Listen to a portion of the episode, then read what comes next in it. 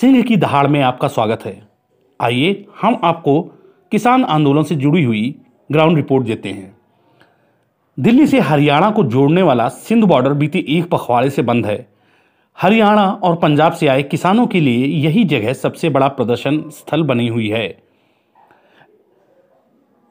इसी सिंध बॉर्डर पर बिल्कुल मेले जैसा माहौल बना हुआ है। लगभग सारी दुकानें बंद हो चुकी हैं, मगर लंगरों के चलते कहीं कोई कमी नहीं दिखाई पड़ रही।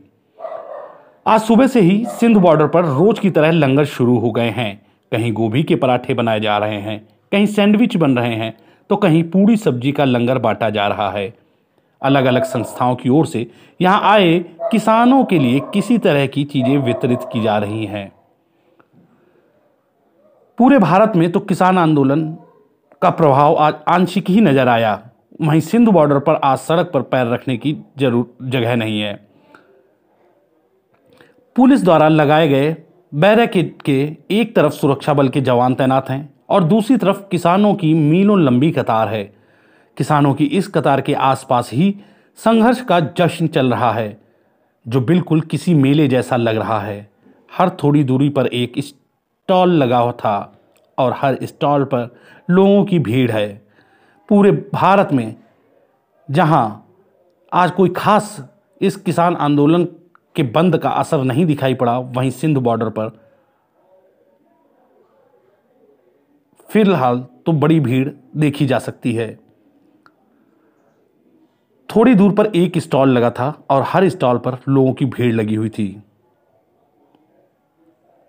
सबसे ज़्यादा भीड़ खालसा ऐड के स्टॉल पर नज़र आ रही है, क्योंकि यहाँ कभी काजू बादाम के पैकेट बट रहे हैं तो कभी देशी घी की बनी हुई पिन्नियाँ तो कभी प्रदर्शनकारियों के लिए तौलिए चप्पल, साबुन और मास्क जैसी चीज़ें बट रही हैं। दिलचस्प ये भी है, प्रदर्शन स्थल पर लंगर खाने वालों में जितनी संख्या बाहर से आए किसानों की है, लगभग उतनी ही संख्या आसपास के गाँव से पहुँचे लोगों और बच्चों की भी है। सिंध बॉर्डर पर दुकानें भी बाकी दिनों की तरह खुली ही नज़र आती हैं।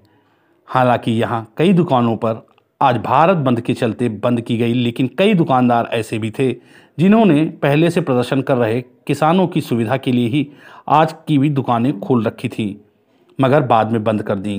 कई दुकानदार ऐसे भी थे जिन्होंने प्रदर्शन कर रहे किसानों की सुविधा के लिए फ्री में सामान भी उपलब्ध करवाया।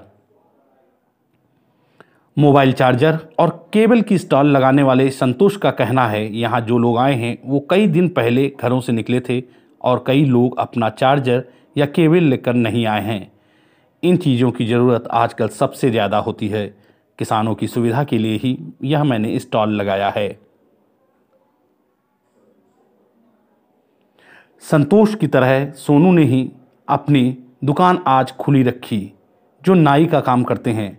हालाँकि सोनू ने बताया कि प्रदर्शनकारियों ने उन्हें दुकान बंद करने को कहा था। अगर किसान आपत्ति करेंगे तो वे तुरंत ही अपनी दुकान बंद कर देंगे, ये सोनू का कहना है। दिन चढ़ने के साथ साथ सिंधु बॉर्डर पर भीड़ भी लगातार बढ़ रही है। किसान नेता मंच से लोगों को संबोधित कर रहे हैं और सैकड़ों किसान गुनगुनी धूप में बैठकर उनकी बातों को ध्यान से सुन रहे हैं।